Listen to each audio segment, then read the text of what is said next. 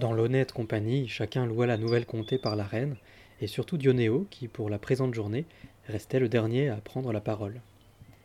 Après avoir beaucoup loué le récit précédent, il commença donc. Belle dame, une partie de la nouvelle dite par notre reine a fait changer mes intentions. Au lieu de vous raconter l'histoire que j'avais à l'esprit, je vais vous en dire une autre, et c'est à cause de la bêtise de Bernabo, encore qu'elle lui ait réussi, et de tous ceux qui se figurent ce qu'ils prétendent croire. Parcourant le monde et prenant leur plaisir, tantôt avec l'une et tantôt avec l'autre, ils s'imaginent que leurs épouses restées à la maison se tiennent les mains croisées, comme si nous, les hommes, qui naissons, grandissons et vivons parmi les femmes, nous ignorions ce qui leur plaît. Par mon récit, je vais vous montrer à la fois quelle est la sottise de pareil mari, et combien plus grande est encore celle des hommes qui, se croyant plus forts que la nature, pensent pouvoir compenser par d'extravagantes démonstrations ce qu'ils ne peuvent faire, et s'efforcent d'amener les autres à accepter ce qu'ils sont, alors que la nature n'y consent point. Il y eut donc à Pise un juge mieux pourvu d'intellect que de vigueur physique, qui s'appelait Messire Ricardo de Quinzica. Croyant peut-être qu'il satisferait une épouse aussi bien qu'il s'appliquait à ses dossiers, et étant très riche, avec beaucoup de soin, il chercha à épouser une jeune femme et belle, chose qu'il aurait dû fuir à tout prix, s'il avait su se donner conseil à lui-même comme il le faisait à autrui. Il réalisa son projet, car Messire Lotto Galandi lui donna en mariage une de ses filles, Bartholoméa, qui était une des plus jolies et des plus charmantes de Pise, encore qu'en cette ville soit très rare celle qui ne ressemble pas à des lézards. Avec de grandes réjouissances et après des noces magnifiques, le juge mena donc son épouse à la maison. Pour la première nuit, il réussit à l'approcher pour consommer le mariage, mais peu s'en fallut que cette unique fois ne fût partie remise. Le lendemain matin, comme il était sec et maigre et de faible complexion, il dut reprendre vie au moyen de vin blanc et de dragées reconstituantes et autres remèdes. Devenu meilleur connaisseur de ses propres forces, Messire le juge commença dès lors à enseigner à sa femme un calendrier tout juste bon pour les enfants qui apprennent l'alphabet et qui avait sans doute été fait à Ravenne. En effet, d'après ce qu'il lui montrait, il n'y avait pas de jour qui ne fût la fête non seulement d'un saint, mais de plusieurs, par respect pour lesquels, lui disait-il, et pour diverses raisons, l'homme et la femme devaient s'abstenir de ces attouchements. Et il y ajoutait de surcroît jeûne et quatre temps, vigile des apôtres, et de mille autres saints, les vendredis, les samedis et les dimanches, et le carême tout entier, et certaines positions de la lune et beaucoup d'autres exceptions, estimant probablement qu'avec les femmes il fallait chômer les fêtes au lit, comme on en chômait certaines au tribunal. Longtemps il se comporta ainsi, non sans grande mélancolie de son épouse, qui y avait droit à peine une fois par mois, tout en lui montant bonne garde, dans la crainte qu'un autre vînt lui montrer les jours ouvrables alors qu'il lui avait appris les jours fériés. Or, il advint qu'à cause de la canicule, Messire Ricardo eut envie d'aller en villégiature dans une de ses propriétés, qui était fort belle et située sur le promontoire de Montenero, et là de passer quelques jours à prendre l'air, et il emmena sa jolie femme.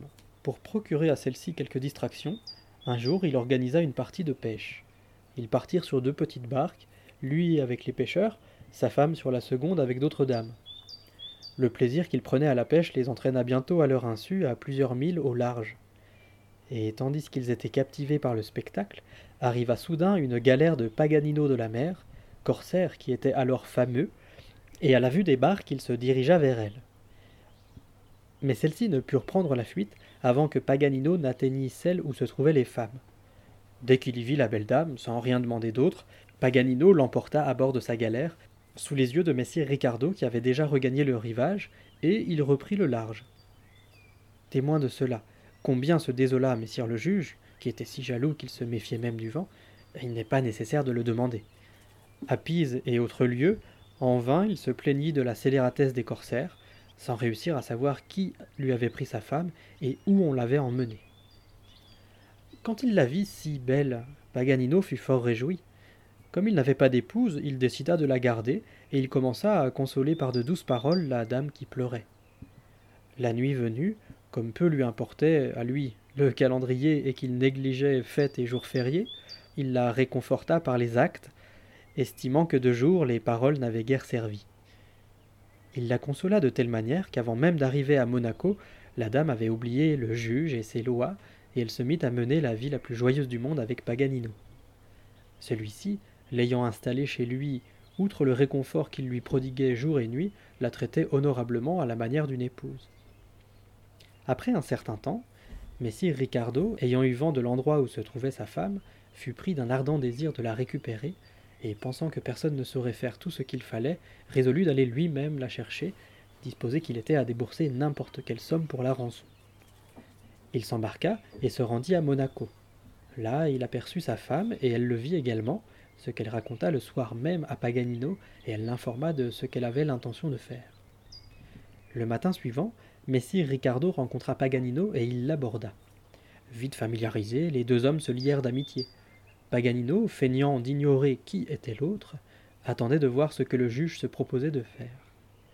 Quand le moment lui parut favorable, Messire Ricardo, du mieux qu'il put, exposa aimablement à Paganino la raison de sa venue et pria celui-ci de lui indiquer le montant de la rançon et de lui rendre son épouse. Paganino déclara d'un air joyeux. Messire, vous êtes le bienvenu, et voici brièvement ma réponse. Il est exact que j'ai chez moi une jeune femme, mais j'ignore si elle est votre épouse ou celle d'un autre, car je ne sais qui vous êtes, et pas davantage qui elle est, sinon qu'elle vit avec moi depuis quelque temps. Si vous êtes son mari, ainsi que vous le dites, je vais vous mener auprès d'elle et je suis sûr qu'elle vous reconnaîtra.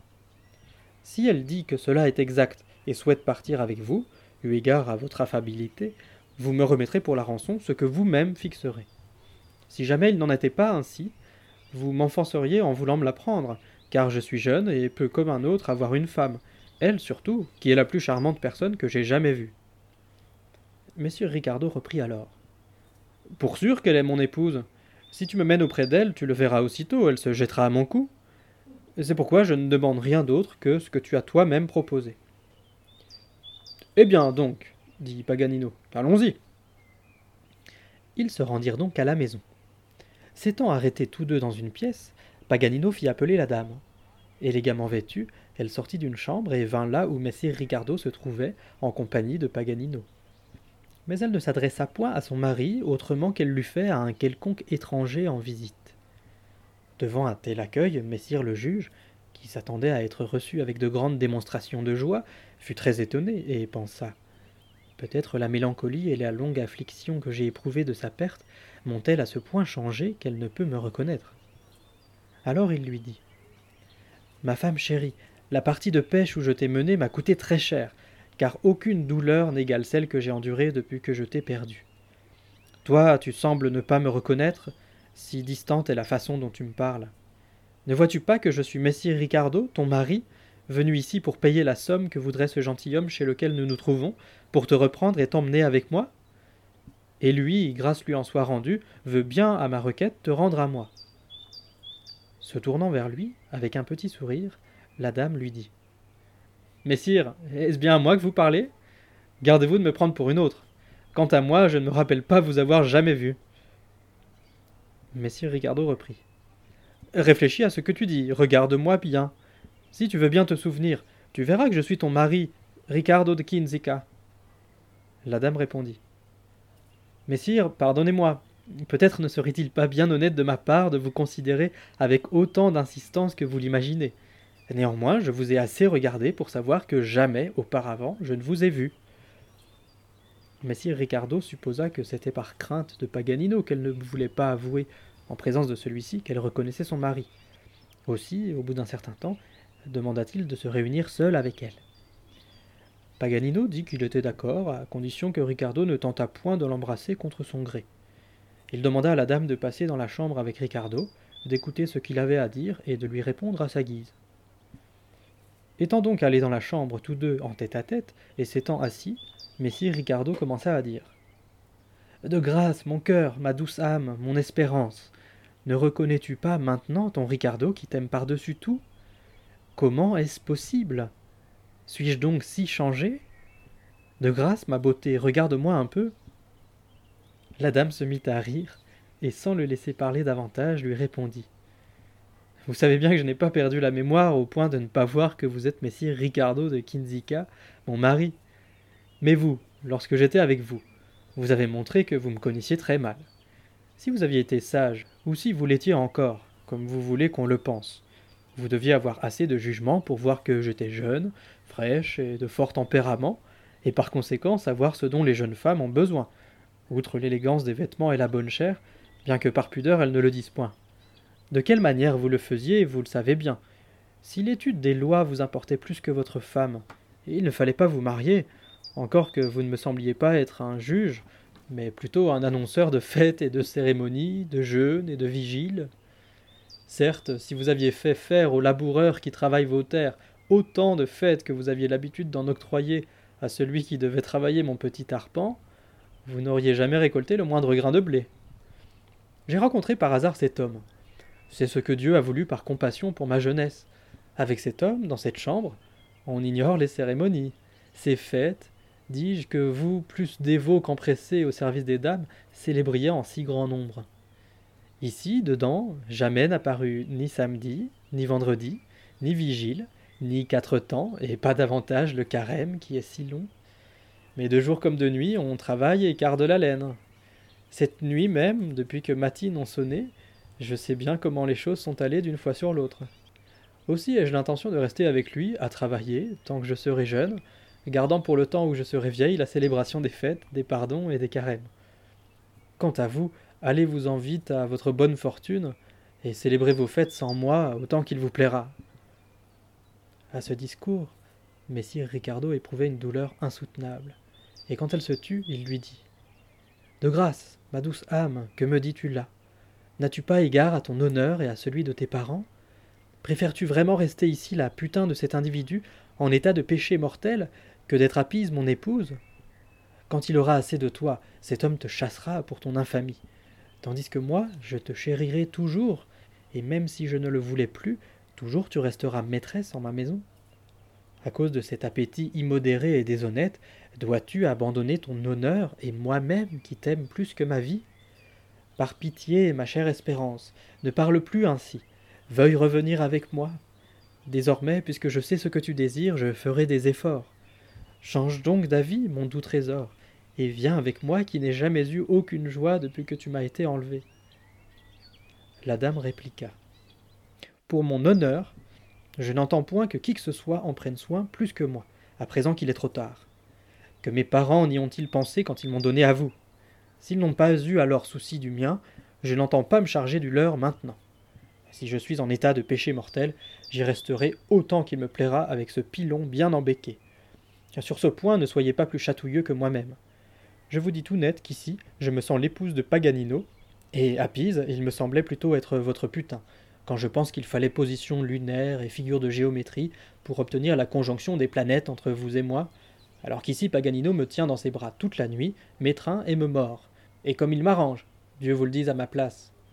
Vous vous efforcerez, dites-vous encore. Mais de quoi faire? De donner la mise et redresser la lance? J'imagine que vous êtes devenu bon cavalier depuis que je ne vous ai vu. Partez et efforcez-vous plutôt de vivre, car il semble que vous ne soyez ici-bas qu'en location, tant vous m'avez l'air pulmonaire et mélancolique. Enfin, quand cet homme me laissera, ce qu'il ne semble pas disposé à faire tant que moi-même je souhaite rester, je n'ai point l'intention de retourner avec vous, vous dont on ne tirerait pas le moindre fond de sauce en pressant bien, étant donné que j'ai été chez vous naguère en pure perte, intérêt et capital. C'est ailleurs que j'irai chercher mes dividendes. Je vous répète encore qu'ici, on ne connaît ni fête, ni vigile, et c'est pourquoi j'ai décidé d'y rester. Sitôt que possible, allez donc au diable, sinon je vais crier que vous voulez me faire violence. Se voyant en mauvaise posture, et reconnaissant sa propre folie d'avoir pris une femme jeune alors qu'il était décrépit, affligé et furieux, Messire Ricardo sortit de la chambre et se mit à discuter avec Paganino, qui n'en fit aucun cas. À la fin, sans avoir rien obtenu, il laissa son épouse et retourna à Pise. Sous l'effet du chagrin, il tomba dans une telle démence qu'à quiconque le saluait par les rues de la ville, ou l'interrogeait, il ne savait que répondre. Le maudit trou fait neveu. Et, à quelque temps de là, il mourut. Quand Paganino apprit la nouvelle, comme il connaissait le grand amour que lui portait la dame, il l'épousa. Sans jamais se soucier de fête ou vigile ou faire carême, ils travaillèrent leurs champs et se donnèrent du bon temps tant que leurs jambes purent les porter. C'est pourquoi, mes chers amis, dans son pari avec Ambroggiolo, Bernabo risquait fort de se casser le cou.